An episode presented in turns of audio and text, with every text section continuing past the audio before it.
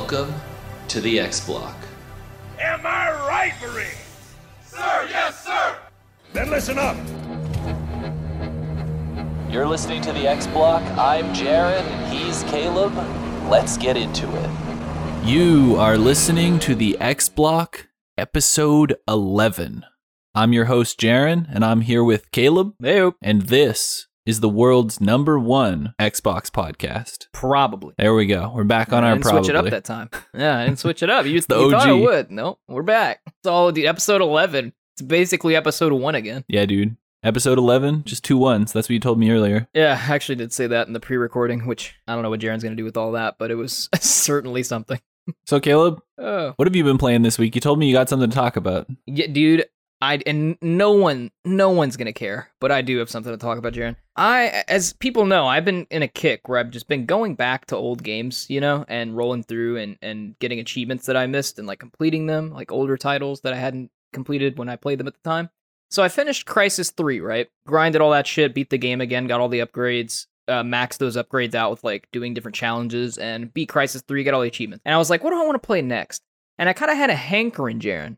I had a hankering to play Dragon Ball Xenoverse 2. You've played Dragon Ball Xenoverse 2, right, Jaron? No. Okay, you're a huge Dragon Ball fan, right? Yes. No, you're not. No, you're not at all. Stop lying. Yeah, I love Dragon Ball, and the Dragon Ball Xenoverse games are like these 3D fighters with, you know, all a bunch of Dragon Ball Z characters, and the big thing is you kind of create your own character, and it has some RPG-ish elements and things, and you rank up and level up, and you get to put your skill points in various things. Anywho. Been playing Dragon Ball Xenoverse 2. Came out in, like, I don't know, 2015, some shit like that. Great year. The newer 3D fighters, like Dragon Ball Z Kakarot, but I don't care about that game. I've seen it played through. I'm not interested. Xenoverse 2, though. I looked at the achievements, and man, there are some hard achievements I didn't get in that game. And one of them is in the extra story, which is the DLC story. You have to go through and beat it with, like, every character as your partner. And, like, every mission with, like, a bunch of... It takes forever. Anyhow, dude, I was going through, I was doing it. And those of you who aren't Dragon Ball Z fans out there, first of all, fuck you. Second of all, those of you who are Dragon Ball Z fans out there, you know what I'm talking about. Yeah, like me. There's a mission, man, with... you have to fight Goku, like, Ultra Instinct Goku. And it's the hardest shit, like, I've ever done. It's so fucking crazy.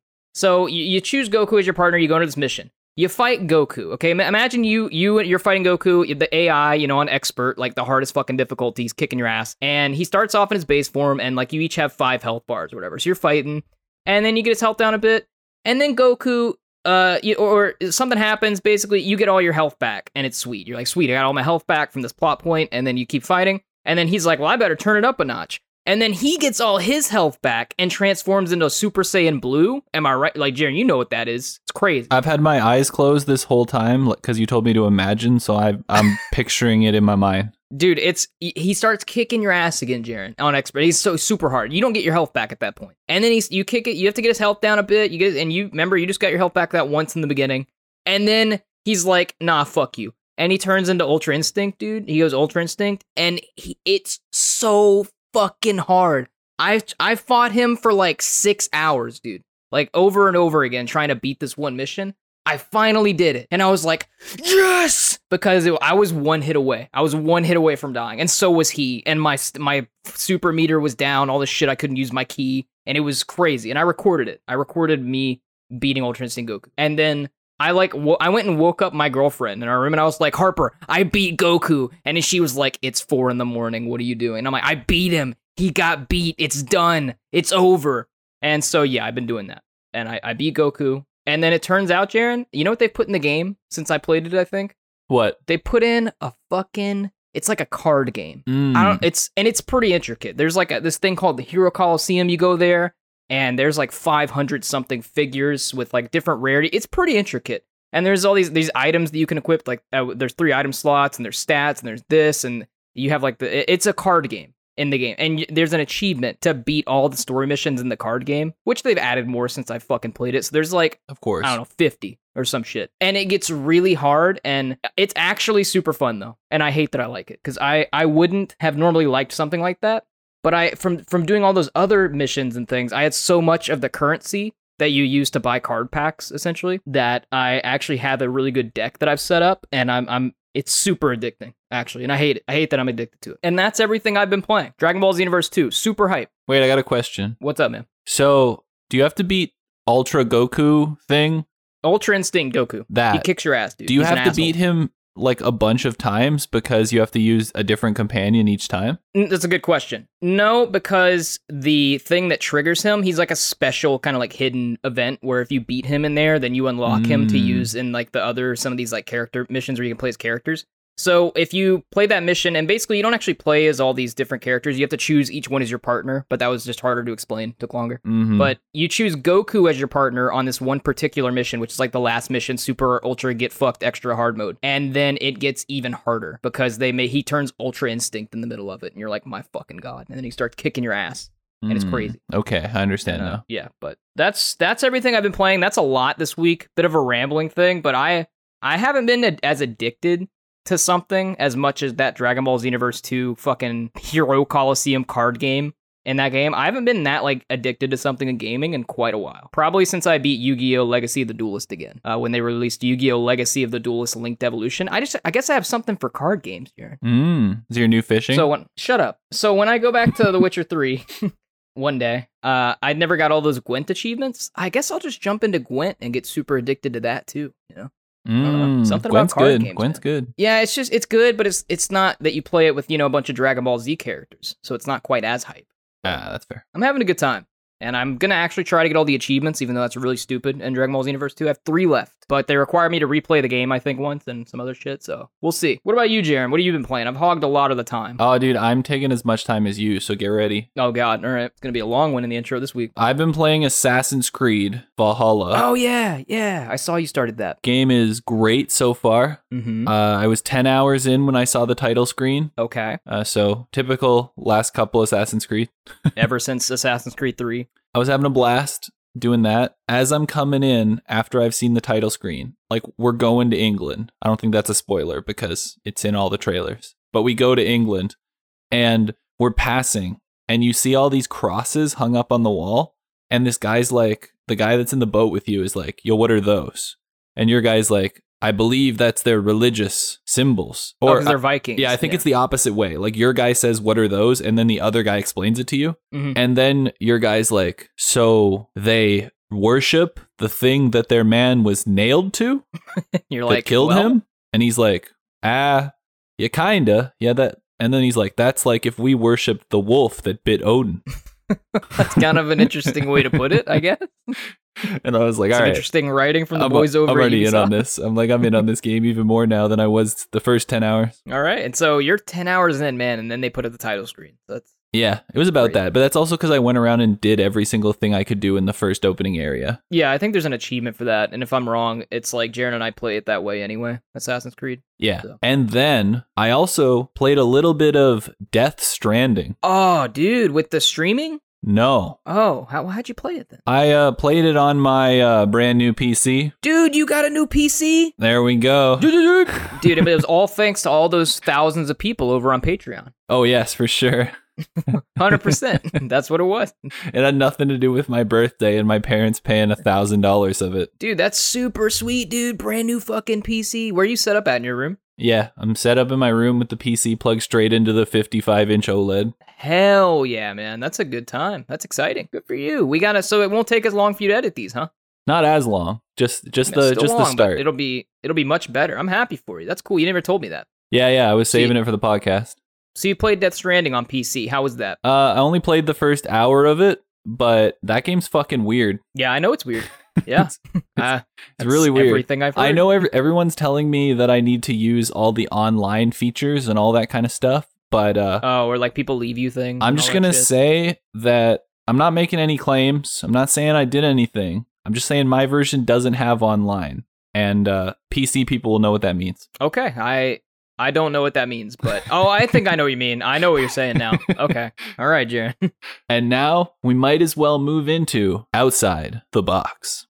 I'm thinking Outside the Box. Where we cover all the news you need to know outside the Xbox community. All right, Caleb, and we are starting off with a mammoth of an Outside the Box. So we're going to kind of break it down into, like, nice, digestible, less in-depth I guess, explanation. And we're talking about Epic versus Apple week 1, because there's going to be 3 weeks of this. So get ready for the next 3 episodes, everybody. Yeah, I'm excited. I get to read through all this legal shit. Yeah. And how do you think this trial started? Did you hear about how this trial started, Caleb? How this trial started? Wasn't it that Apple didn't want... It has something to do with Epic Games or some storefront on their store bullshit? Yeah, so... We're not even going to get into that. I feel like people have beat that to death. Everybody knows that Epic took the ability to buy microtransactions for Fortnite out of the Apple Store and put it in their own separate website, and then Apple kicked them from the store, and then they sued them. Yeah, I don't care about Fortnite or the iPhone or the Apple games and all that shit. So I don't really know a ton about it because I don't care. In the real trial, though, they forgot to mute all the people watching because it's a Zoom trial. Oh. And all of the children started screaming "Free Fortnite" at the very beginning of the trial. That's so great. What a good time.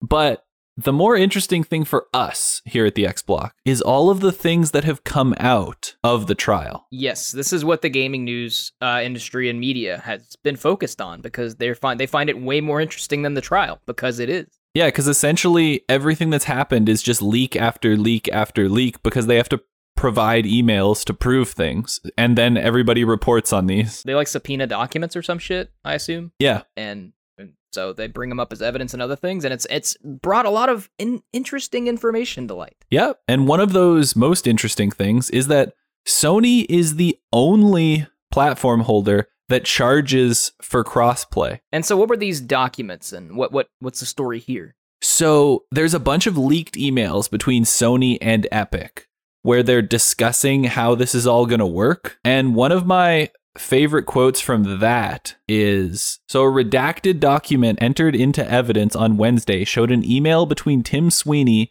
and PlayStation executive Phil Rosenberg. And in this email, Sweeney says Sony's interoperability restrictions have put both our companies in an unattainable position adversarial to our consumers or customers.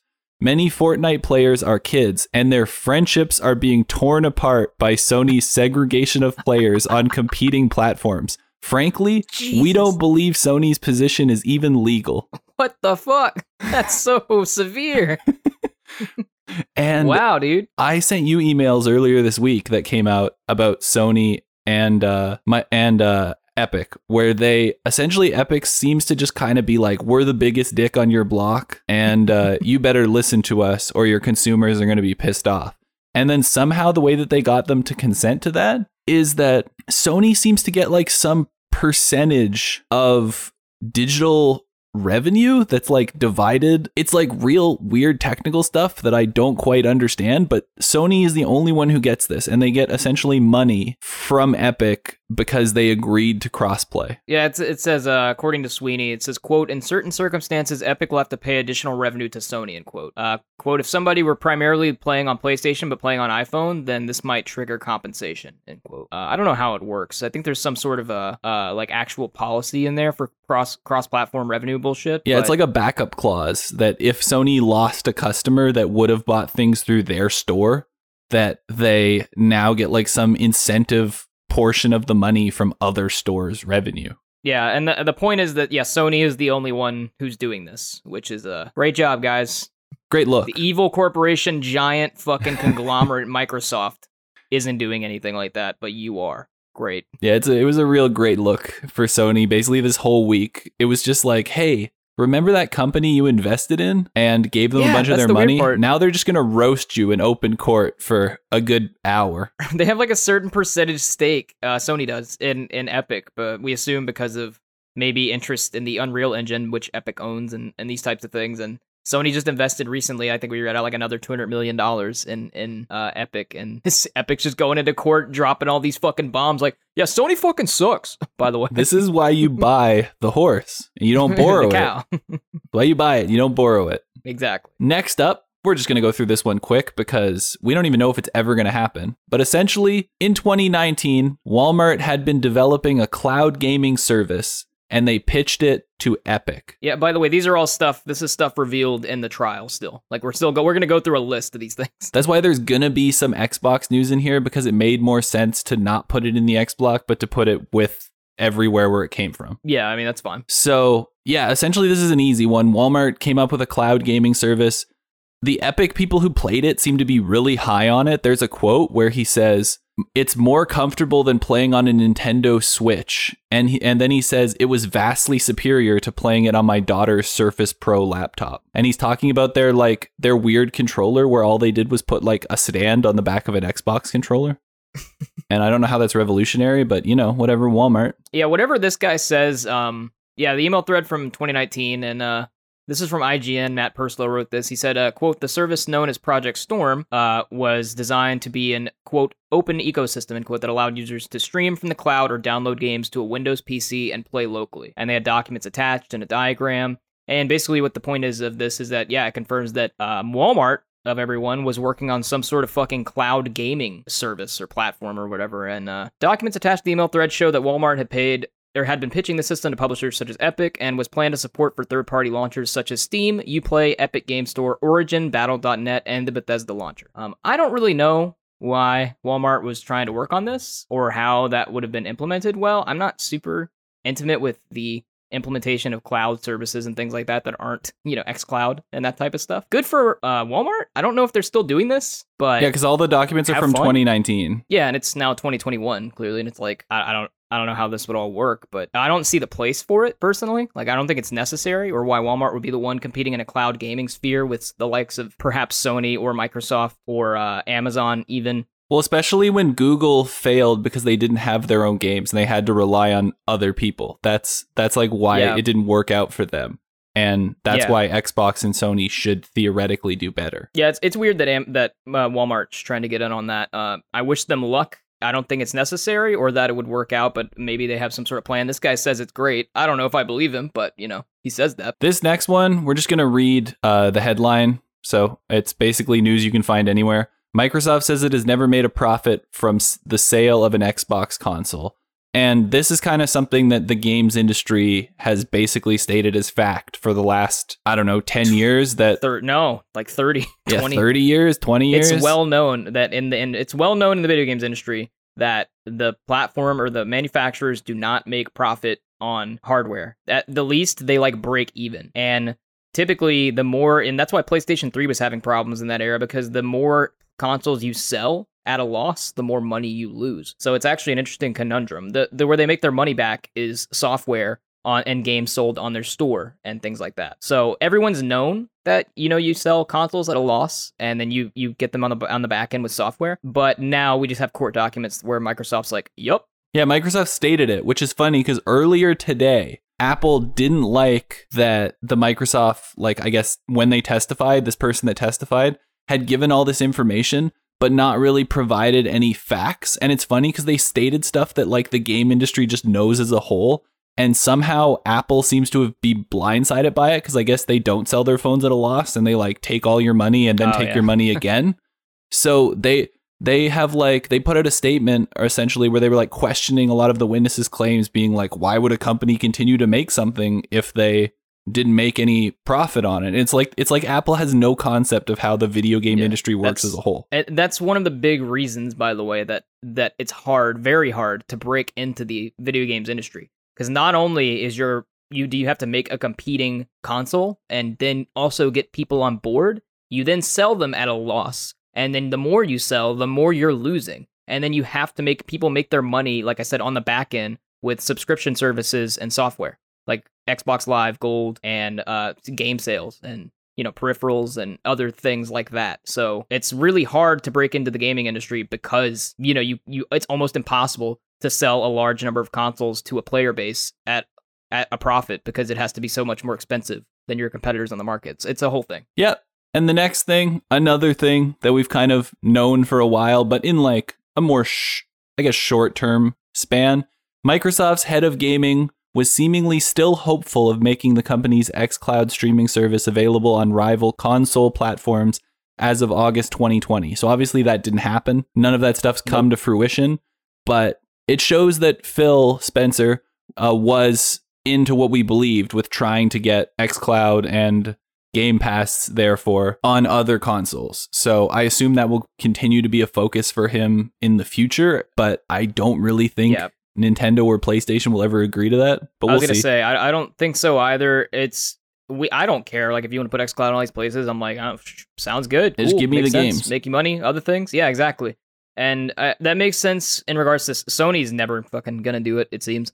But I know, we know for a fact, since even like 2 years ago more, where we know Xbox has been going to Nintendo trying to get Game Pass on the Switch and on Nintendo consoles. And I guess Nintendo's just been like, we like you, but we don't like you that much kind of thing. So Phil's still been asking Nintendo every year. He's been going to Doug Bowser being like, Dad, please. And he's like, no. And he's like, okay. And then he asks him next year, please. Like, no. All right. Yep. And the last thing that we're going to talk about from this now like 15 to 20 minute section is something that me and Caleb both found relatively interesting. And that's that Xbox actually reviews, I guess, games that aren't made by them and then provides it in like a slide to, I guess, people who want to like look through that stuff amongst the Xbox like development community and see like where a game in their eyes succeeded and where it struggled. And one thing I appreciated about VGC's coverage of this and Andy Robinson, who posted it, that they wrote the nice part of the document first. And I'm actually going to, because they were one of the first people to report on it, a lot of the other websites followed suit. And what I mean by this is they wrote, court docs reveal Xbox's internal Last of Us 2 review sets a new bar for what we hope to achieve. And also in this, they also wrote, but Naughty Dog can't make decent gun combat. And you know, if someone else would have written this first, like from IGN or from Kotaku, it would have been Microsoft says Naughty Dog can't make decent gun combat. Yeah. And there were a lot of outlets, though, I saw reporting on that story that, yeah, that it was reported as Microsoft basically lambasts or Xbox lambasts Last of Us Part Two gunplay. So there were both of these articles are being written about this in both ways. I guess VGC broke the story, I assume. Yeah. But yeah, it's very interesting that there's the portfolio team or whatever at Xbox. There's actually dedicated people for Xbox who like Jaron said, review these games and these PlayStation games and give like an official report on these games to kind of say what Sony's doing. And like Jaron said, they were like, it's a great game and it should be what Xbox is like, should it be trying to achieve on new generation consoles. But then there's also the info where they're like, quote, Naughty Dog still can't seem to make decent gun combat in any of their games, and this one is no exception. Luckily for them, it fits in with the game's overall theme and pushes the player toward using stealth over head-on. And I haven't played it, but I think I would agree with that. I haven't played The Last of Us Part 2 or Part 1. I've seen Part 1 played through multiple times because I didn't really want to play it, and it's more about the story anyway. And I listen to like PlayStation podcasts and all these things like Sacred Symbols and stuff, and Chris Raygun, who's a big shooter fan and has a PlayStation and Xbox, and his favorite console's the PlayStation 1, like a favorite console of all time. And he's played all these games, and he's a huge Halo fan of things. He's like, yeah, he didn't really like The Last of Us Part 2, like many people didn't, even though he acknowledges it's a great game or good game in that regard. But his number one criticism as well from that podcast was he's like, yeah, the combat I don't think is anything to write home about. And I haven't played it, but he gave very specific reasons that I can't quite remember, which is tied to actually being able to play the game and talk about it in a very, very nuanced way. But I'm just saying that this review, it's not like this isn't the only reviewer that I've heard from these Xbox people say like, yeah, the gun combat, not so great, but I don't know. That's an opinion, I guess. Yeah, because the one thing I will push back on, we don't have any info on it for Last of Us 2 and whether it would have been good or not. But Last of Us 1 also has multiplayer. Yeah, and it does. A very popular multiplayer. Yeah, it's great. So the gunplay actually works really well in the multiplayer.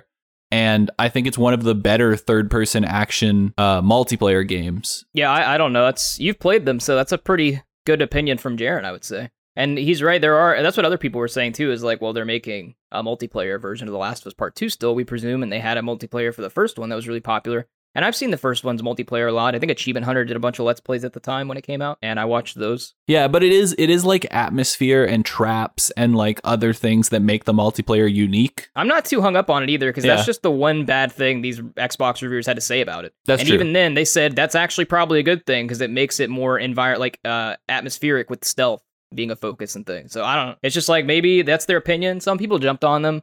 But yeah, the big news here is that Xbox reviews their games. Kind of crazy. Yeah. Officially. The official Xbox review of The Last of Us Part 2. So that's kind of fun. And that is all for the Epic v. Apple week 1. Can't wait for week 2 when we find out somebody secretly a lizard person and Mark Zuckerberg actually owns all of the gaming companies. Yeah, all of them. And he's the lizard. Yeah, stay tuned next week and the week after for the next segments of whatever the hell comes out of this trial. Yep, and speaking of things that have come out of the trial, we're just going to go through these quick because we really don't want to dive into them because we don't even know if any of them are going to stand up. We will dive into the last one. But essentially, Apple being sued by Epic has opened up the gates for everybody to sue everybody.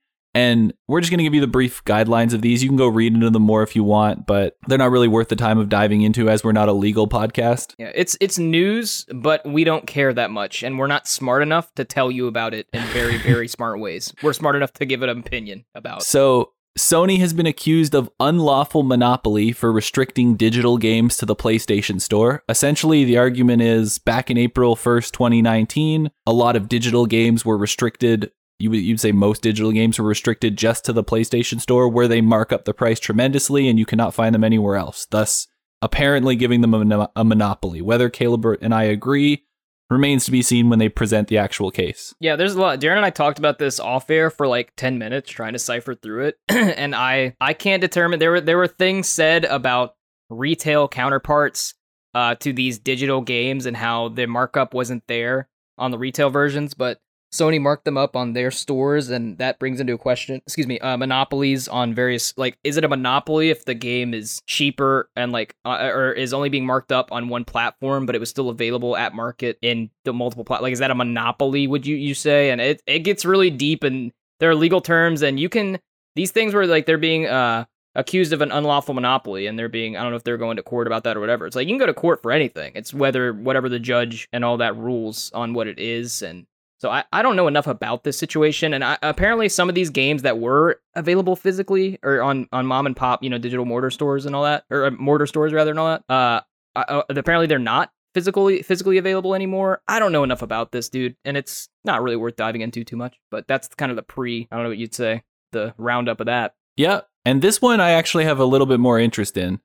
So Valve is facing a new class action lawsuit over Steam. They put in quotes monopoly because I think it's more IGN saying monopoly than the people who sued them. They do say monopolistic powers, but they don't seem to in their court documents state monopoly. I could be wrong. I haven't obviously read through all the court documents.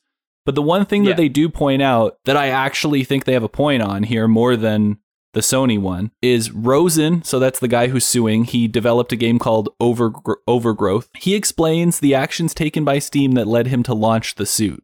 So allegedly, when Rosen wanted to bring Overgrowth to other digital storefronts at a lower price due to their lower commission rates, probably Epic, Steam stepped in. According to Rosen, the Valve-owned giant said that if Overgrowth was sold on any other platform at a lower price, even on his own site, without Steam keys or Steam's DRM, the game would simply be removed from Steam altogether. See, that's weird too, and it says it's monopolistic, but that's kind of what I'm saying. It's like, well, they're not preventing him from putting it on other platforms. They're just saying, if you do, we're going to take it off our store. No, they're not. They're saying you, in order to keep it on our store, you must keep it the same price on every other platform. Oh, the same price on every other platform. Otherwise, we will remove it from our store. That's not monopolistic, though, is it? Because that's the point, is that there are these other platforms. Well, the point is that they have the biggest gaming market. And they're trying to use their I think IGN and GameSpot puts the monopoly here, but that's what the point is that we have no idea what a digital monopoly is. It's never been defined. They're right there. And in practice, that what they're doing in Steam in that way is a monopolistic practice. Obviously, Steam doesn't have a monopoly because they have competitors on other storefronts. But Jaron's right, where it seems people are struggling at this point to define, like a monopoly on a digital front, especially if there's an equivalent physical market for that product and other things. I don't know. I guess these lawyers and judges and other things are going to figure this out. Because the weird thing about it is, like, Steam did have a monopoly, and then other, like, an actual traditional defined monopoly on the PC digital on the PC, front, yes. And then other stores just decided to come in, but they have nowhere near the numbers of Steam. So Steam still largely gets to bully everybody into doing what they want them to do, I guess, seems to be the thing. Yeah, it's the thing. I agree with her, like, monopolistic type things, but monopoly is very interesting. It's been expanded a bit, just colloquially speaking, in recent years and other things, but traditionally a monopoly is when someone caps, like, a market. Like, The traditional example is Standard Oil in the U.S., who had had a monopoly on kerosene in the United States, so they could set prices and they had no competitors. So then they had to be broken up and actually so that the prices could be competitive.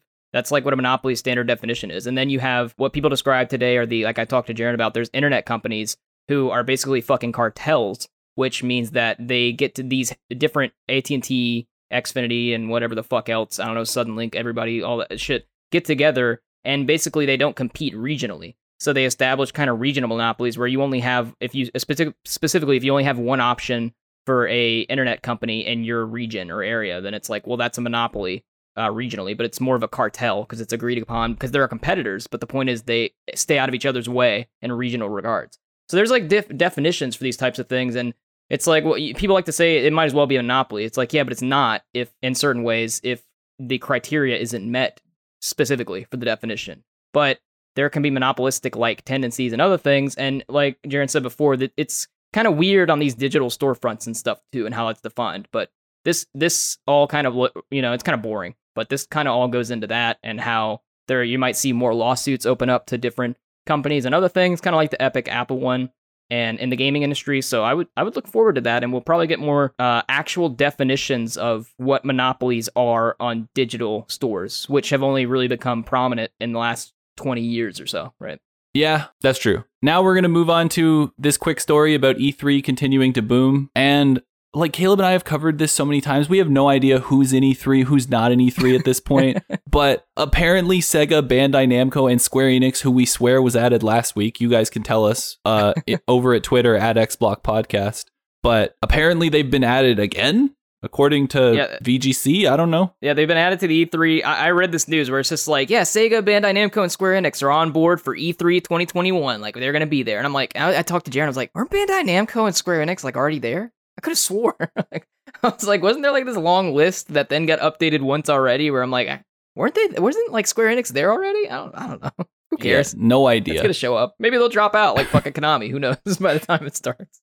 And the last thing in Outside the Box, apparently there's a PS5 redesign, which will enter production in 2022. A new report claims this seems to be possibly Sony's way to get around the chip shortage.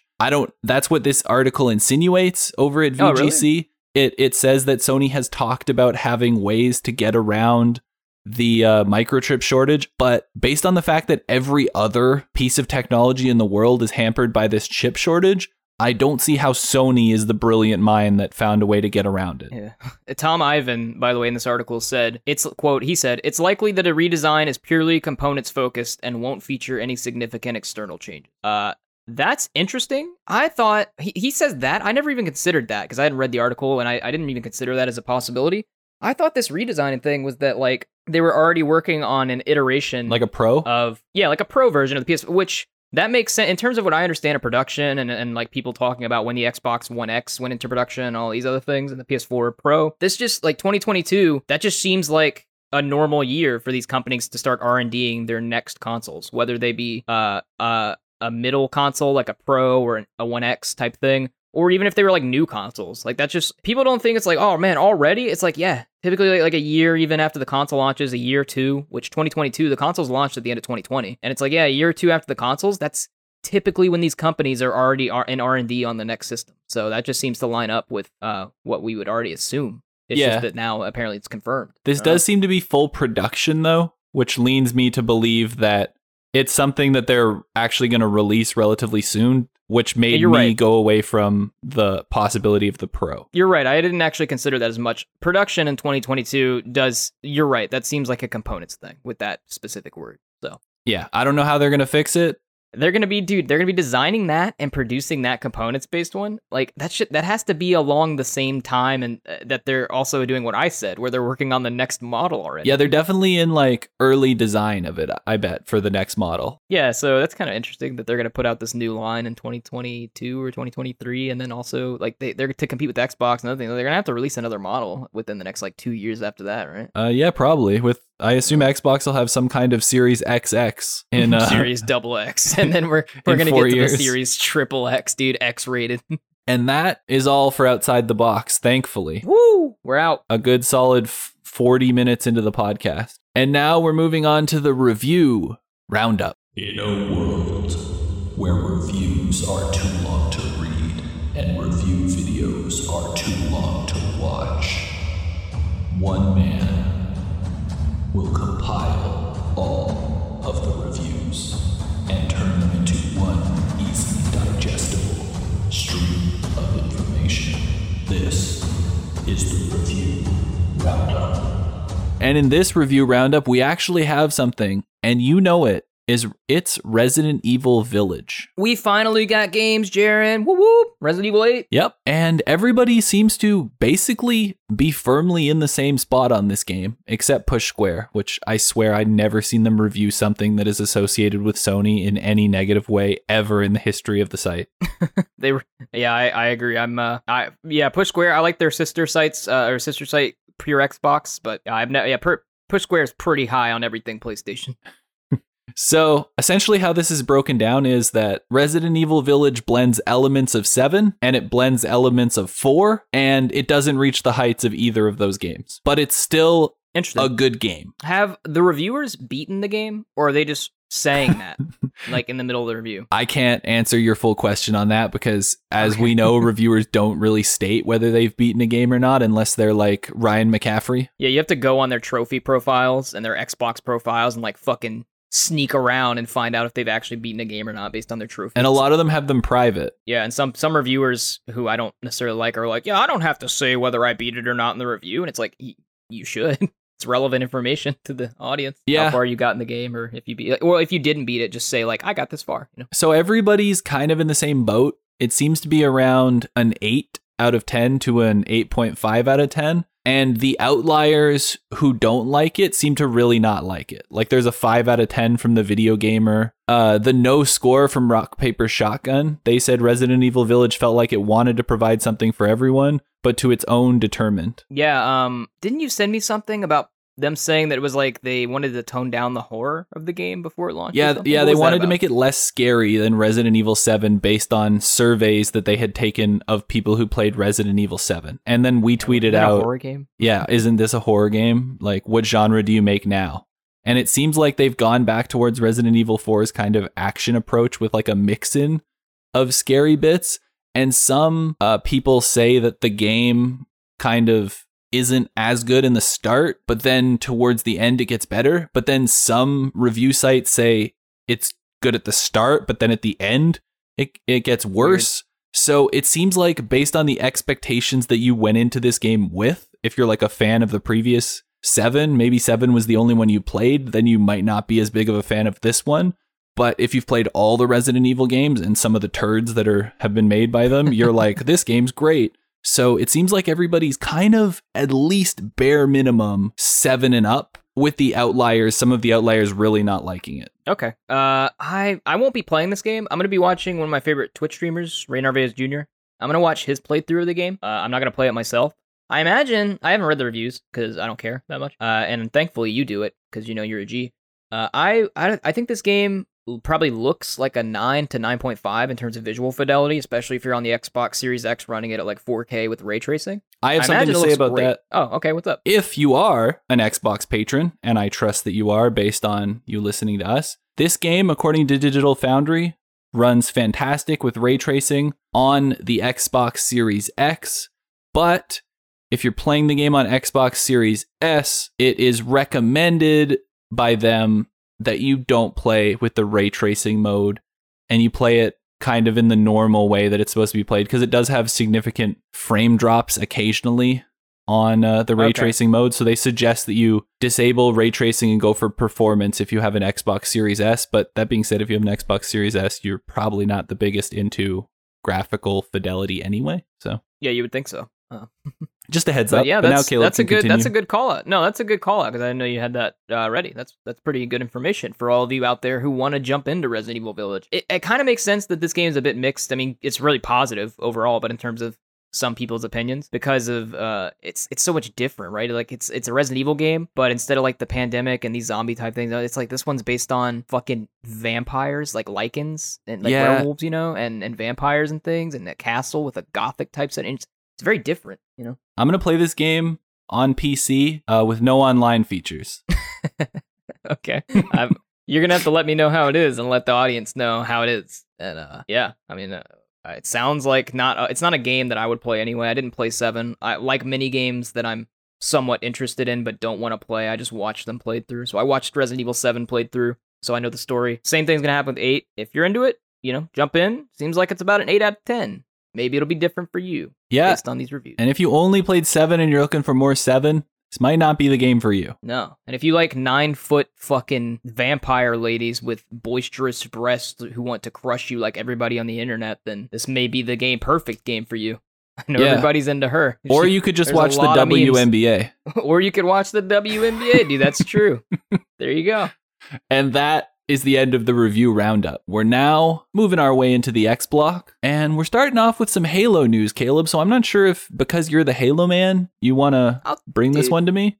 I'll talk about this. This is from purexbox.com by Fraser Gilbert, and the headline is, Former 343 employee spills the beans on Halo Infinite's development. And from what he says about this game, basically he says, in a Billy video translated from Mandarin by... So it's translated from Mandarin, which is interesting, by random O_point over at Reset Era.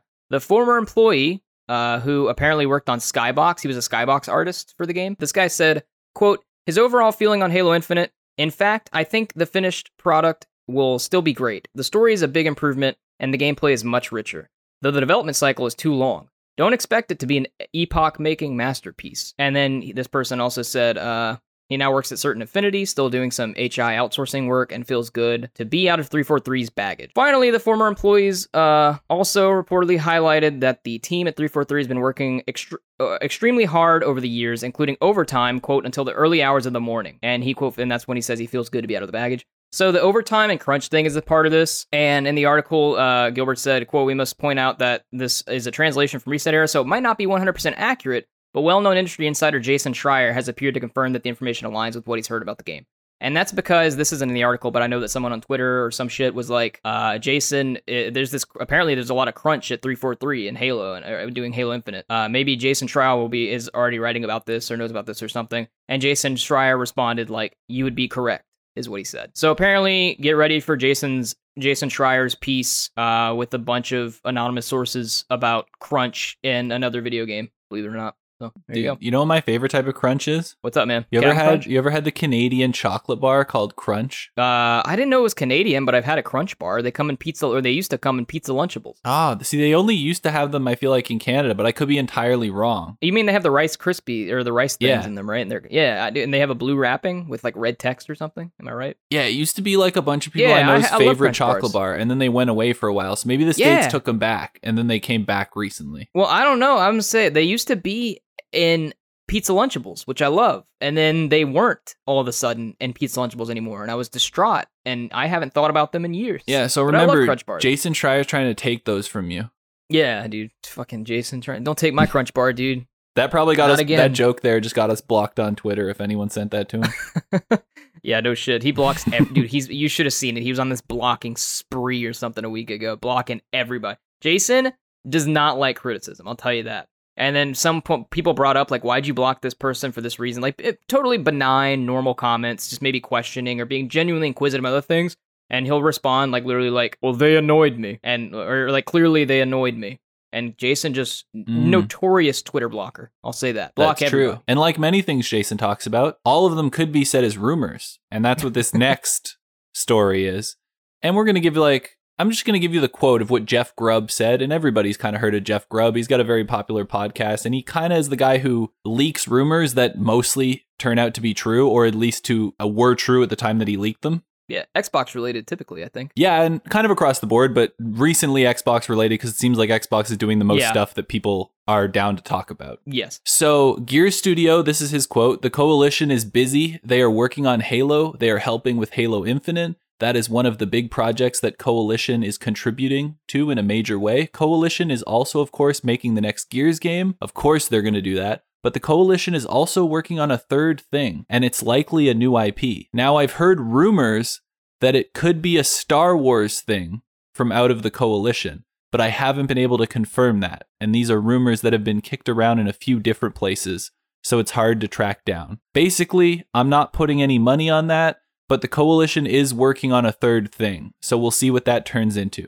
It's probably still quite a ways off, and whether that comes out before the new Gears, I don't know. Maybe it's in the prototype phase, but they are considering something new. And I think a lot of these Star Wars related rumors have come out because it seems like Lucasfilms is doing a very similar thing to what Marvel did, where they're shopping around their IPs and like letting people pitch for them and then making separate games with different studios. Ah, yeah, I see. And that would be cool for the Coalition. I mean, we assume... the fact that he says they're working on Halo Infinite, that makes sense because they're a close studio tied to that and they could actually contribute some in that this development cycle. Clearly, Halo Infinite is in crunch right now, and they're working on this nonstop basically until it releases hopefully later this year, unless they delay it again, which, again, whether they do or not, I feel like they almost should because we haven't seen any of the game yet. We're going to see it more at E3, but we haven't seen a video of the game since last E3-ish time, last summer, so. That one guy, though, who did leave said that they had made significant strides since then in his statement. So that's true, too. So there's that. But yeah, the Coalition working on that makes sense. And them working on Gears 6, which should round out the trilogy of the Gears games currently with 4, 5, and 6.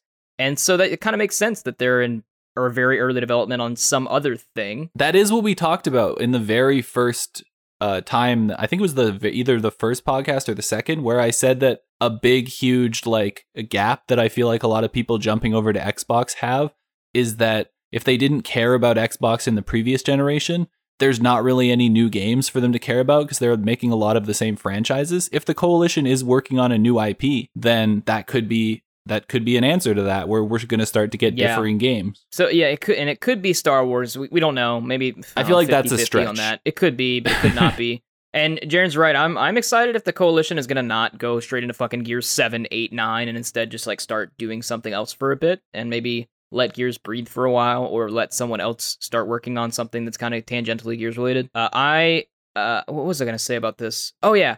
I'm excited that they're working on a new IP, and like Jaron said, if you weren't an Xbox fan before, it's not great that they kind of constantly make the same series, but it's cool that with a lot of these things now they're making spiritual reboots of these things. That is so maybe good. If you didn't like the first iteration, well, it's like, well, maybe you'll like what Perfect Dark is going to be now, or what Fable is going to be now, or I don't know, even what Halo Infinite is going to be a bit different from previous Halos. Yeah, that was the biggest issue with Halo 5 was that it was technically still a sequel, and I think that's why a lot of people weren't really on board. Yeah. There's a lot with the 343 Halos because they are different than Bungie's. They made them more hyper realistic, and kind of took away the art style a bit and made them something kind of different, and then added a lot of mechanics that were more into shooters of that time with thrusters and clambering and other things. But yeah, that's another discussion. Yep. This Coalition news is pretty good. These next few stories are all pretty quick. Yeah, they are rumors.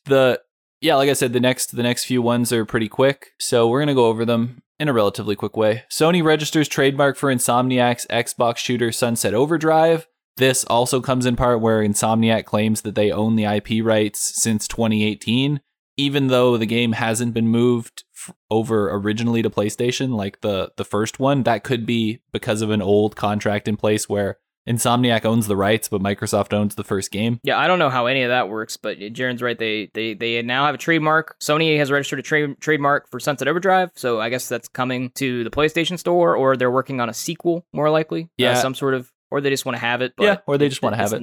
So it's not on the PlayStation Store yet, though. There's not too much to say about that. Yeah, it's just weird IP rights. This is a story that we reported on last week, where we said there were going to be 50 plus FPS boosted games coming out this current week, and Xbox announced FPS boost update for 74 games. And if you want to know the list of those, you can obviously go over to any of your favorite gaming news sites and find them. Are there any big ones that stand out? Do you know? The big ones that people have been talking about were Assassin's Creed Unity, Shadow of the Tomb Raider, Far Cry 5, Wasteland 3, and Deus Ex Mankind Divided, but fucking put some hype on that Wasteland 3. Dude. Yeah. Jaron and I are in, dude. The June update or whatever's coming up, and we're going to have some frame rate boosted next gen bullshit. There you go. So those were the key ones. Obviously, there's a bunch more if you want to go check those out. I believe that puts the now total of FPS boosted games to 97, if I believe. Dude, the year I was born. There you go. And also in FPS related news and things from when Caleb was a younger man, Mass Effect Legendary Edition supports 120 frames per second on Xbox Series X, but on PS5, it only supports 60. Yeah, which is weird. It comes in the fact that these are not next-gen versions of these games, and therefore Sony does not have a way to get up to the 120 frames per second because it can only do what the PS4 Pro did. And according to this VGC article written by our boy Tom Ivan, he says, quote, enabling next-gen performance features such as 120 frames per second reportedly requires a full native port on PS5. Yep. While Microsoft allows such features to be added via a backwards compatibility patch. Mm-hmm. So, like Jaron said, any games like that are not exclusive or not native to PS5 can't get those frame rate things, which is what really sucks because Microsoft's out there making every game that you did and didn't play, essentially, now for from the previous gen, Xbox One, PS4. They're out there making all those games better, where it's like people say... You've heard people say this now, too, where you play a new next-gen game, and you're like, man, I can't even go back. Like, how do I go back to playing a game that's not 60 frames per second anymore? And Xbox is like, dude, don't worry about it. Got you covered. We're working on that. Oh, you're going to go back to these games that you're like, I can't play 60 frames per second anymore. And, dude, we made them 60 frames per second for you. You ain't going to worry about it. Yep. Easy mode. That's pretty cool. But it also does kind of lend credence to the fact that we talked about before, where why was this game made at this point? Why wouldn't they just make this game for next gen? I know it was because they didn't want to redo the engine. I know why they didn't want to redo the engine, so they used the same engine. Yep. Because it would have taken way more development time, and therefore they couldn't really make next gen versions. I know that's why, but I mean, then why make the game? Why put in the effort? I don't know. You're right. They should have really remade, what Mafia did with Mafia 1? Yeah. That's what you got to do, man. We didn't change the engine and these type. I think they did for the Mass Effect 1, right? They upgraded it to the Mass Effect 3 engine, Mass Effect 2, or was it already on the same engine? I think they were all three were on the same engine. They just upgraded the engine. Regardless, Mass Effect 3 came out in 2012? Yeah. 2013, and you look at that game and you're like, there's nothing wrong with that game. And the games don't look that much better, dude. If in some ways they look worse. It's like they should have made a whole Series X PS5 next-gen pseudo remake of these games. But, I mean, to each his own. A lot of people are going to buy them. They're going to be very successful. Yeah, because the original game was far more moody.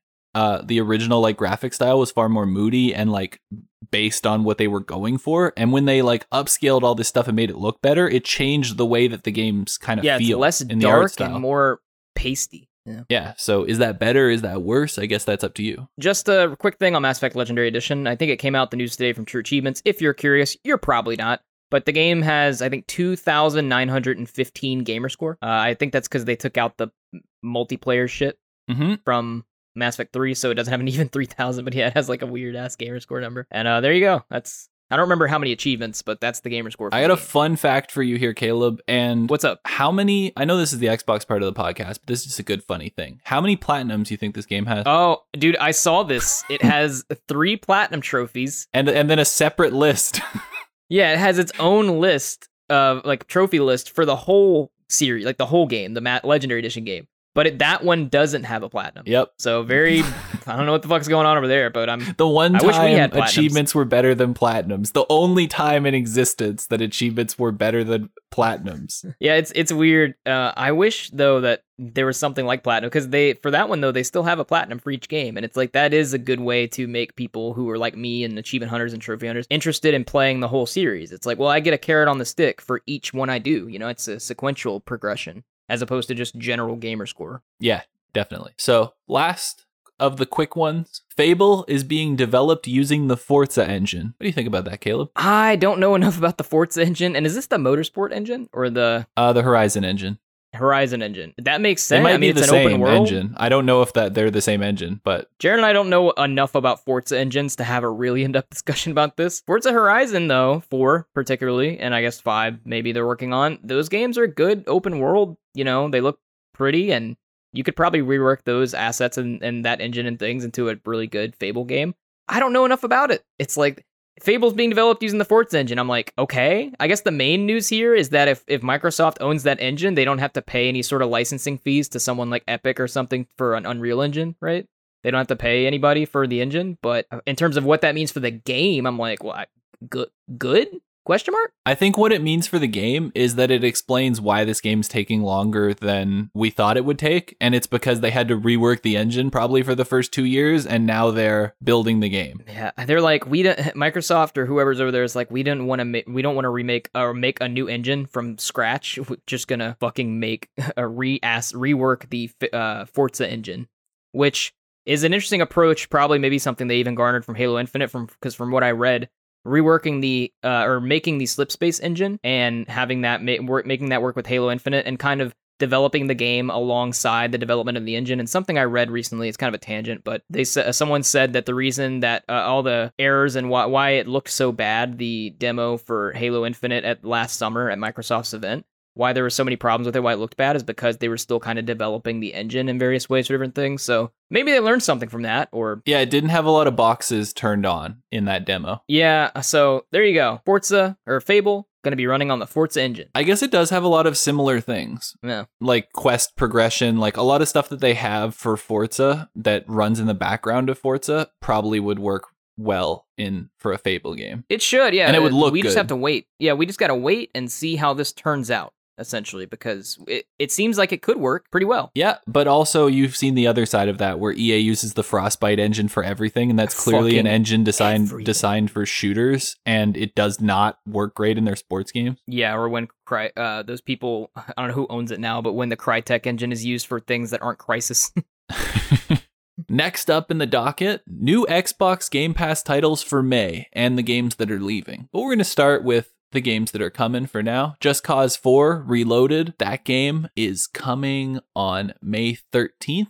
I was looking at the picture, so now I'm actually going to go in order of when the games are coming. Hell yeah. May 4th, Dragon Quest Builders, console and PC. May 6th, we've already talked about this one, but FIFA 21. Then also Outlast 2. So if you're feeling like getting scared, Caleb, Outlast 2's there for you. If Village, cut back on the horror too much and you're looking for a real horror experience, there you go. Yeah, there you go. And something for me and Caleb right here, dude, Steep. Coming out May 6th. Is that the first Ubisoft game? Like big name Ubisoft game to come into Game Pass? I don't know if Far Cry was ever in Game Pass. I don't know. Hopefully the start of something new if it is. Yeah, a Ubisoft game in general being on there is a good thing and a good sign because they're typically not. And then May 13th, Final Fantasy X-X-2 HD Remaster. Okay, console, fuck you, PC. Final Fantasy. Just fuck Cause 4 Reloaded, like I said, console, cloud, and PC. Psychonauts, the original game, console, cloud, PC. Red Dead Online, console, cloud. I like how they separated Red Dead and Red Dead Online, and then they just got Red Dead Online back. Yeah.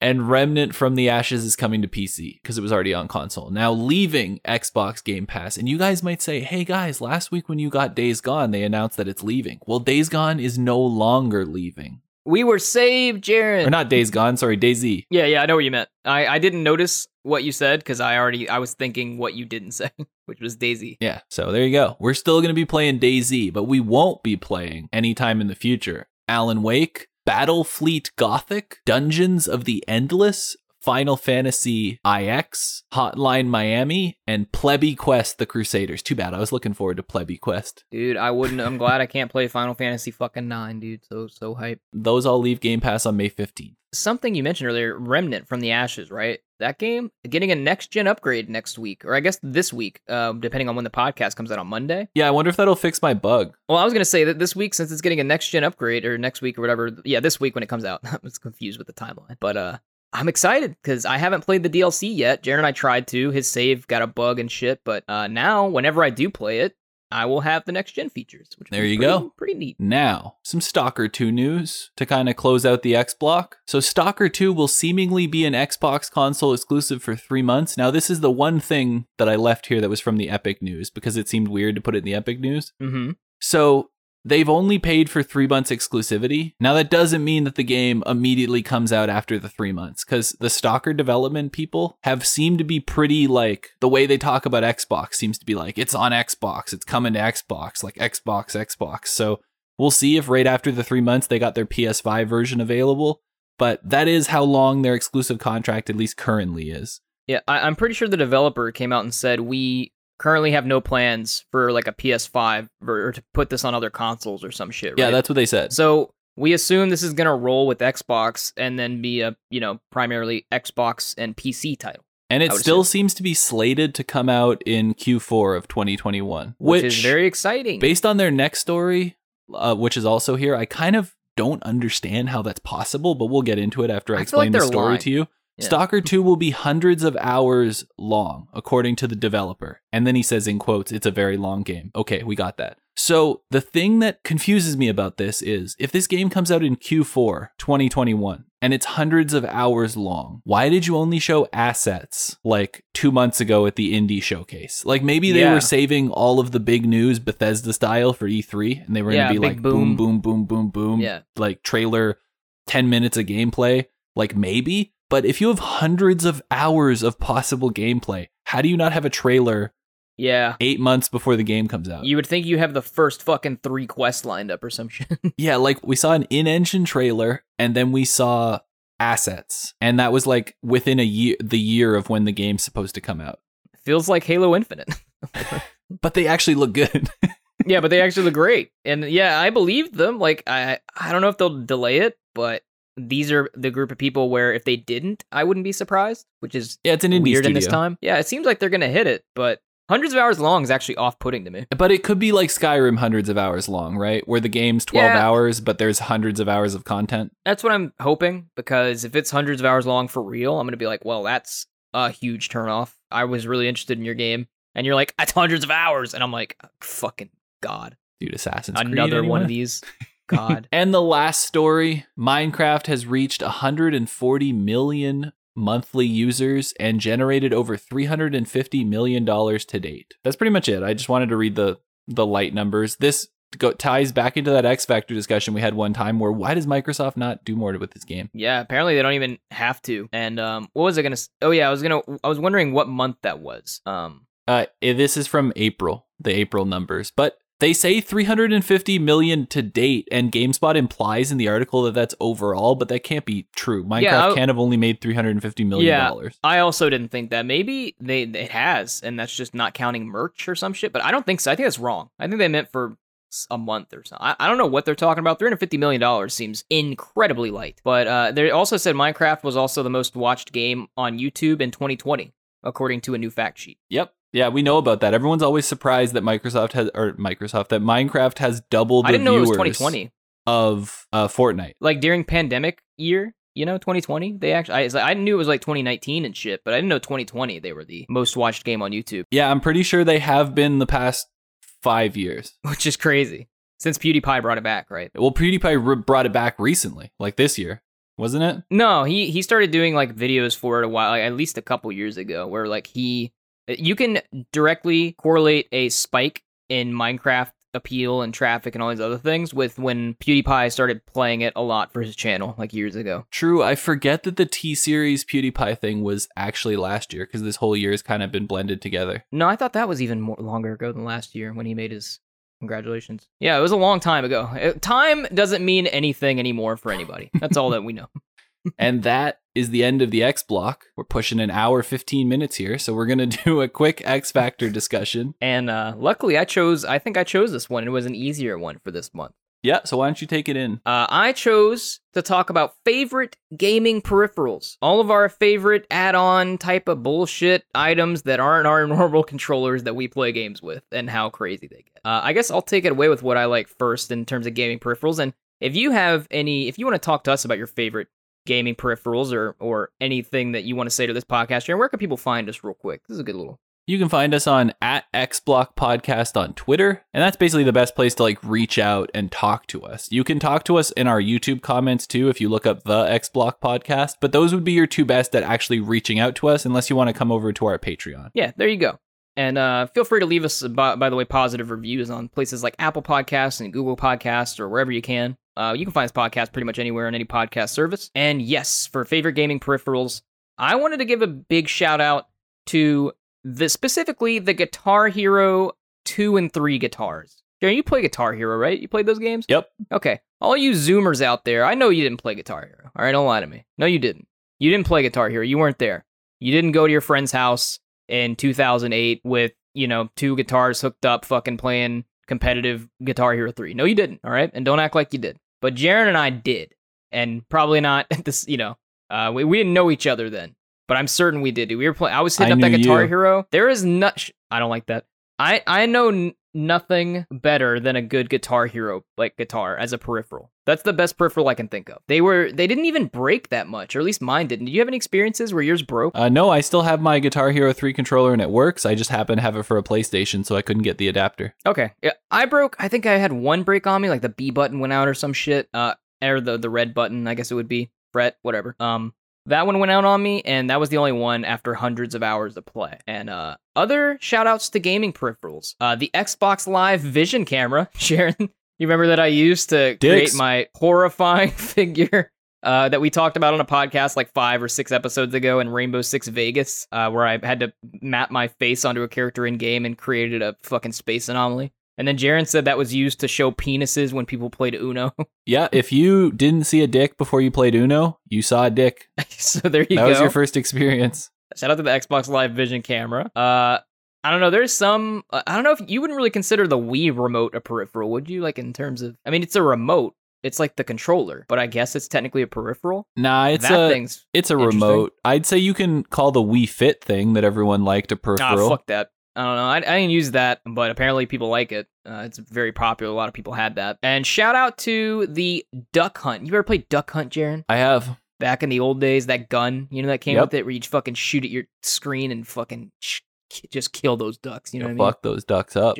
Fuck those ducks. That's shout out to that gun. I don't know what it was called. I don't know this particular name of it, but the gun that you would use in Duck Hunt to shoot the birds. That was hype. Is that the last one? That's it for me. I mean, do you have anything to go off of with that? Do you have any other? I'm gonna lean the same. I'm gonna give you 4 kind of categories. So peripheral, I guess if a controller, like I guess because an extra controller would count as a peripheral, like the main controller that comes with the console, not necessarily a peripheral, even though it is technically. It is, but not in the way colloquial way we describe it. Yeah, I would still call the Elite Series 2 controller like a great peripheral because most people don't have it. Yeah, it's true. It's a controller and it is a peripheral. It's kind of skirting the definition, but I'm kind of with you where I'm like, yeah, that's fair. I would also say that flight sticks that you use for flight simulators are one of the greatest peripherals that's ever, I guess, been made for PCs. I don't use those. Like I've never used flight stick. I mean, I maybe did once when I was little. But and like one of the older flight sims, but I don't really have much experience with those. So another one that I'm pretty sure you're gonna say I don't have much experience with either. No, flight sticks are way better than racing wheels unless you have like a full racing wheel setup, which then you're getting into the point where you're basically building a car and plugging it into your PC. I thought you were gonna say racing wheels. I'm like, I don't really use those either, but so I will throw a shout out to Rock Band, because they brought the guitar, the drums, the mic, and the keyboard, which is a forgotten one. And I wish they still supported the keyboard because that was the one Rock Band I missed out on. And I wish I didn't miss out on Rock Band 3 because I would have loved to play that fucking keyboard. I missed out on Rock Band 3 too, man. I played a bit of Rock Band 1 at other people's houses. I have Rock Band 2, played the shit out of it. And then I currently own, as of last Christmas, because it's so fucking expensive to get a brand new working guitar in the game, I got Rock Band 4. Yeah, dude, I got it day one. Recently. Yeah, I think I mentioned it like a couple days ago, or a couple episodes ago, rather, that I was playing some Rock Band 4, maybe. When I that week I was sick, and that game's so great. And the new guitars, I don't really like them as much as the Guitar Hero 2 and 3 guitars. Oh no, they're not as good. Or even maybe the Rock Band 2, but they're still passable. Like they're good. They're not like I wouldn't say like, they're bad. It's like you use them more, and then you get accustomed to them. When you strum the guitar, it doesn't click. You know, like it's not a on-off kind of dichotomy like they are in the Rock Band. I think the old Rock Band maybe, but definitely the Guitar Hero guitars. So it's just you do it, and there's not really feedback. You just have to do it. And the buttons, instead of just being buttons on the guitar itself, the whole, like, I don't know what you'd call it because I'm not very intimately familiar with the music words, but the part of the guitar that is, like, has the strings and the wood, you know? Like the neck. Stem almost at that part. It's like the whole segment of it on that area where, like, the green button is the green button. It's not just a button that's there. It's, like, the whole thing. So it's actually easier to press, but it's a little harder to tell specifically where you are on the guitar. But it's still good. So I like the Rock Band 4 guitar, but not as good as Guitar Hero 2 or 3. Yep, I'd say we covered them. So that's actually, we kind of listed out a lot of peripherals and kind of dove into a discussion about peripherals generally. But those are the ones Jaron and I seem to like more, have familiarity with, and use.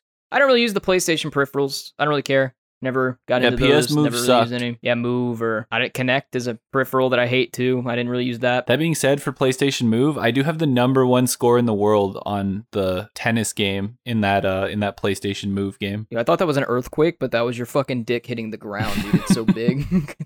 So good thing to know. My friend used to come over and we'd play that, and he was the #1 ranked on tennis player in Ontario. Jesus, that's still a huge population. It's millions of people. So yeah, so he got the record for me. Pretty dope. Interesting set of peripherals there. But yeah, that was a pretty good discussion, I think. Any more peripherals you can think of? Shout out to the handle on the GameCube. That thing was fucking dumb. I didn't use that. I don't know. The handle that was just on the GameCube. I see. You just mean that I thought you meant there was some sort of handle-like controller. No. You just mean the fucking handle to carry the GameCube. Yeah, I used that, Nintendo. Yeah, I really... Sure. Uh-huh. Thanks. I really did. No, I didn't. I just put it in a backpack like everything else. I wasn't carrying it out on its naked self. I put it in a backpack. You still need all the cords. You can't just take it. No, it's the most pointless thing ever. Fucking morons. And that is the end of the X Factor discussion. We are now moving on to Game Pass or Gameplay. And in Game Pass or Gameplay, just give you a brief kind of overview of it. Last week's game that we got was DayZ. And essentially what happens is every month in the first episode of the month, we review the previous game from last month, but we also spin a wheel to determine what Game Pass game we will play for that month. And whatever game we land on, in Game Pass, it's basically all the games from Game Pass minus ones we've played and minus... Repeat sports games. Yeah, repeat sports games. There you go. Yeah, so we pick a game, it gets given to us, and then we play it. And we give you a quick review on it at the end of the month. And we don't give you a real review like IGN should give you, but they don't.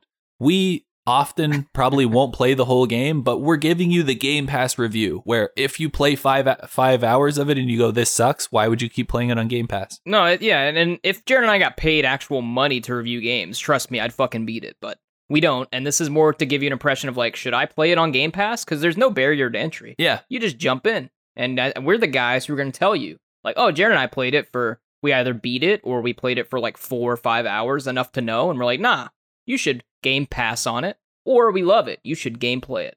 Yep, so come back for our thoughts on DayZ the first week of June. Yeah, I haven't installed it yet. Neither have I. But I'm excited. You sent me a video. I think it was a TikTok or something of some dude fighting off these bears. It was a video on Reddit. Okay. There was some dude who shot at a bear, and then like fucking 19 bears started running at him in a house. They just came out of a house. He hid upstairs in the bathroom like fucking Jason was coming after his bitch ass, and the bears ran into the bathroom and mauled him. It was fucking horrifying. So yeah, we're excited to hop on that one. I assume that's going to be a total clusterfuck, but I'm ready for it. Yeah, we'll see.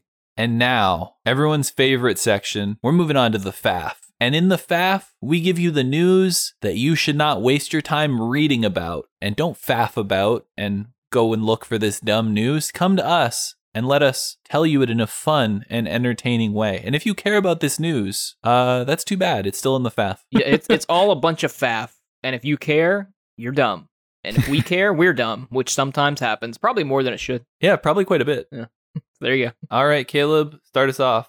Jaron writes this in the doc. I don't know what the fucking story is, but he wrote out MicroFAF. A return from last week. Oh yeah, this is a returning segment. Good point. Metro Exodus Enhanced Edition arrives on Xbox Series X this June. And this is exciting because it's a free upgrade for existing owners, and that's how all Enhanced Editions should be. This adds ray tracing to the game, so aren't you glad you played it already, Caleb? Yeah, I was going to say, I would be more excited for this if I hadn't already beat it, but I'm still glad. I'm glad that I played it, though. Because now I don't have to play it. I can play something else. But I am going to miss the nice ray tracing. Mm-hmm. And I'll just say about Metro Exodus, if you haven't played the DLC, go jump into the Sam's Story DLC. Go buy it. I don't know what the price is. Go play it.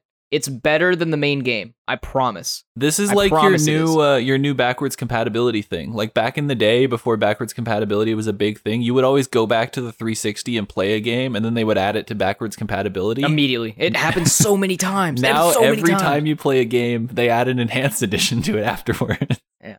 It's actually a good thing though, because it's you know, they're going back and adding these games, and yeah, now it's going to be for these Xbox One titles, but fortunately there's some that they're upgrading before I play them, like Remnant, you know? Like, I haven't gone back to finish the DLC yet, play all that DLC, but they're like, yo, next-gen upgrade. And I'm like, sweet. All right. The next one in MicroFAF, The Witcher 3 may reportedly be using fan-made mods for its Xbox Series X version. Sure. Yeah, doesn't that sound weird? Yes, it sounds very weird. You can go look more up of this if you care, but... it's just wild. I just like the headline. That's what FAF is. It's all about the headlines. Yeah, it's all a bunch of dumb stuff. When they said that, I'm like, I don't know what to think about that. The next one, this Darth Vader Xbox controller will lure your wallet to the dark side. So you can get this sweet Star Wars Darth Vader Xbox controller from Razer. Is it? It's an official controller or is not? Is it from Razer? Like, what is it? It's from Razer, but it looks like an actual Xbox controller. Like, they just added art detailing to it. Weird. It's $179. You can get an Elite Series 2 for that. Yeah, but you can get a Star Wars controller. Fuck that, dude. Elite Series 2. All right, Caleb. Now we're done with the micro-faff. Next one is baseballs and broken fingers. EA buys Super Mega Baseball developer Metalhead Software. Remember that cartoony baseball game on the Xbox? Well, EA now owns that studio, so watch out, MLB The Show. Here comes your competitor.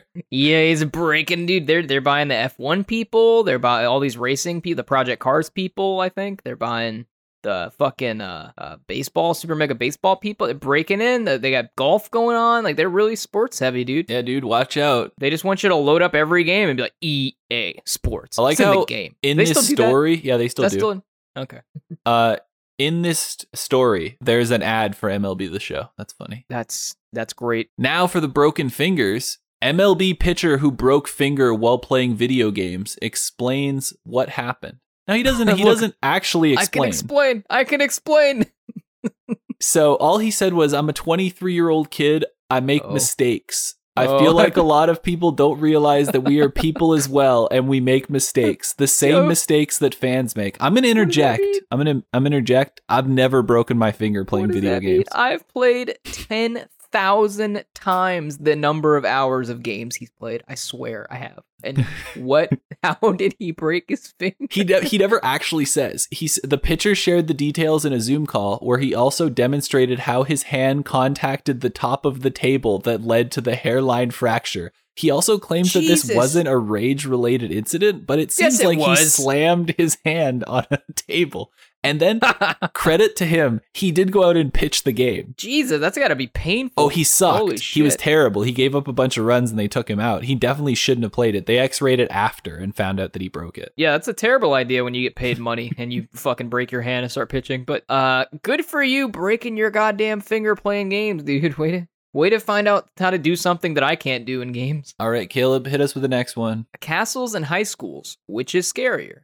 Now, this is a throwback to when we talked about Resident Evil. Resident Evil producer says Village was balanced based on feedback that RE7 was too scary. Oh, okay. I didn't know this was in the FAF, but that makes sense. Yep. So there you go. The game that is supposed to be a horror game, like we said earlier, was too scary. But my question is, an exaggeration like that, where they're like, oh, the game was too scary. Sega has announced Lost Judgment, the sequel to 2018's Yakuza spinoff. And they say that this game is a game unlike anything you've ever seen. And apparently you go undercover at a high school. So the idea of that scared me more than the idea of Resident Evil. That's not, you don't want to go undercover at a high school. No. That Lost Judgment, it's a Yakuza game. So good for you fucking Judgment people. And that game's coming out soon, right? Yeah, they announced it and it comes out in September. Yeah, dude, that's exciting. All you Yakuza people, just get all the good news in the world. I swear. I really want to jump on board and play it on like my alt account just to see. Go for it, man. Maybe we'll get lucky and spin it and it'll come to Game Pass and we'll get it someday. I don't know. But this, I just want to say, I mentioned that thing that was in the FAF about Resident Evil. Yep. It should be like a game every week. Like, I shouldn't try to, but just things that naturally come up in conversation that I kind of call, but then happen to be in the FAF later. Like, I don't know if that's a good thing or a bad thing, but I seem to do it like every week. There's like one thing I talk about where it's like, oh yeah, it's in the FAF. Yeah. But I like that we've determined that the game where you're undercover at a high school is scarier than Resident Evil 8, especially when it's described as a legal suspense action game. Like, I don't want to hear anything to do with legality when I'm undercover at a high school. No, it's the last thing you want to hear, to be frank. All right, Caleb, hit me with the next one. The duty department, bigger. Oh no, it's the duty department, bigger, newer. : now with John ? Activision wants all its biggest franchises to be like Call of Duty. I feel like that's everyone in the fucking game industry. Like, how's that news? Yeah, and I think they made, I don't know if it's in the, this is already going to, you're something you're going to say in the FAF, but I think they announced that they made their, like, they had their best, like, quarter ever for Call of Duty. Yep. Or some shit. They also plan to hire over 2,000 more developers in the next year, apparently. Fucking okay. Wait. They put the Toys for Bob people on Warzone, and now they're hiring 2,000 more people. Yep, that's the next thing too. Activision says Toys for Bob will continue to support Crash 4, and it denies layoffs. But while it's denying layoffs, this led to one former contract character designer claiming that they had left the studio along with everyone they had worked alongside at Toys for Bob. So they didn't lay off anyone. They just didn't bring back any of their contractors. Okay, and so fucking Toys for Bob working on another Crash game, yeah. I would put those hopes to bed. But then Activision also states that Crash is one of their biggest franchises. So does that mean that they're going to be a recipient of this, some of these 2,000 people, because that's one of their biggest franchises? They'd like to be like Call of Duty? Who knows? Because Activision is all over the map with what they say. Yeah, all we know is that Activision loves making money, and as soon as the fucking, as sure as the sun's gonna rise tomorrow, you're gonna get another Call of Duty every year till the end of time. Good segue, Caleb. New Call of Duty from Sledgehammer is built for next gen, God. Activision says. Fucking natural. I don't even know what he's gonna say. This game is looking great, and it's on track for its fall release. Didn't you guys fucking say this game was a clusterfuck last year? How's it looking great now? Yeah, didn't you guys delay it because it was so bad? They switched it with Treyarch. I was gonna say, didn't that one guy say that it was a clusterfuck? Yeah, that was just the insider's quote. And last Call of Duty news: Activision seemingly teases John Rambo for Call of Duty. Like, what do you mean? Like, John Rambo is gonna be in Call of Duty Warzone, apparently. Okay, and Warzone as a character? I guess they wouldn't talk about the campaign, because why would they? That's why I put a question mark about John Rambo coming to Call of Duty Warzone. Fucking now the game will run right. Get excited. You can't. Some people on PC still can't play the game, but you cannot play the game and be John Rambo. There you go. All right, Caleb, we're moving into the final stuff. Oh, the best segment. One sentence reactions. Battlefield 6 trailer appears to have leaked in audio form. The fuck does that mean?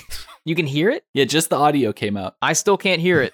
That's my one sentence reaction. Everyone said that this reveal was going to happen today, and then just the audio leaked and nothing ever came of it. So if you're deaf, you got nothing. Ubisoft announces the Division spin-off game, Heartland. The silence is my sentence. Outriders has begun its inventory wipe restoration event. The return of the king. Return of the Mac. Here's your guns. Blizzard's player base has fallen 29% over the last 3 years. Good. You think those 2,000 people are going to help them? No. And lastly, in traditional fashion, I'm going to have the one sentence reaction for this. Okay. Warner Brothers reportedly searching for a black director and actor to front new Superman movie. That's not gaming related. I want to be the director. Okay, that's nothing to do with games. You're not black. You can't be a director, dear. God, the worst. And that is all for the X-Block. Jesus. And we have an outro here. What is this about? Oh, I was just going to tag this onto the outro.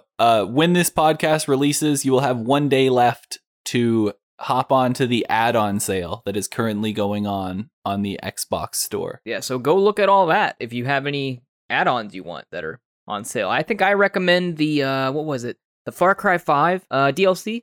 You should buy that. That's pretty good. I don't know if Metro Exodus DLC is on sale, but if it is, you should buy that. Very good. And I can't think of anything else off the top of my head, so check those out. All right. And that is all for the X-Block Podcast, episode 11. If you'd like to interact with us, you can go over to Twitter at X-Block Podcast. You can go over to YouTube, search the X-Block Podcast, leave comments or tweets, either subscribe. Place there. Yeah, make sure you subscribe on our YouTube. I feel like we've never actually said that. Leave a like. No, we always tell people to leave a like on the video, but I never said subscribe. You should subscribe so you don't have to look it up every week. There you go. And go over to our TikTok at X-Block Podcast on TikTok, where I make those are great TikToks every week, and you guys can check them out. Really well edited. Many, many likes, hundreds sometimes of likes. Great, great videos. Go check them out. And if you'd like to listen to the podcast, you can find it at Spotify, Apple Podcasts, Google Podcasts. Those are the important ones. Anywhere else that you listen to podcasts, we're probably there. We everywhere, what we're going to say. Yep. And I forgot Instagram. If you want to go over to @xblockpodcast on Instagram, I always post a new thing for each new episode that comes out. You can see a nice little picture and that kind of stuff if you want to keep track. And we are on Patreon. We're at patreon.com/xblockpodcast. We got to find something to reinvest into the podcast now because Jaron's tiers are gone, you know? Like, he got a PC, so we got to figure out something else to get now. I'm sure we will. I mean, we ain't out here hustling, you know what I'm saying? We're trying to make this shit better. So I'm sure we'll find something to use if you want to leave us a buck, $2, however many bucks you want. And we will reinvest that money back into the podcast to make the product better. Maybe I'll get a newer mic, even though my mic's pretty good. But I imagine if I got a mic made in 2021, it might be slightly better. So there you go. And that is the final thing on the X-Block podcast. Take us away, Caleb. X-Block out. Thanks for listening to the X-Block. New episodes every Monday at 5 a.m.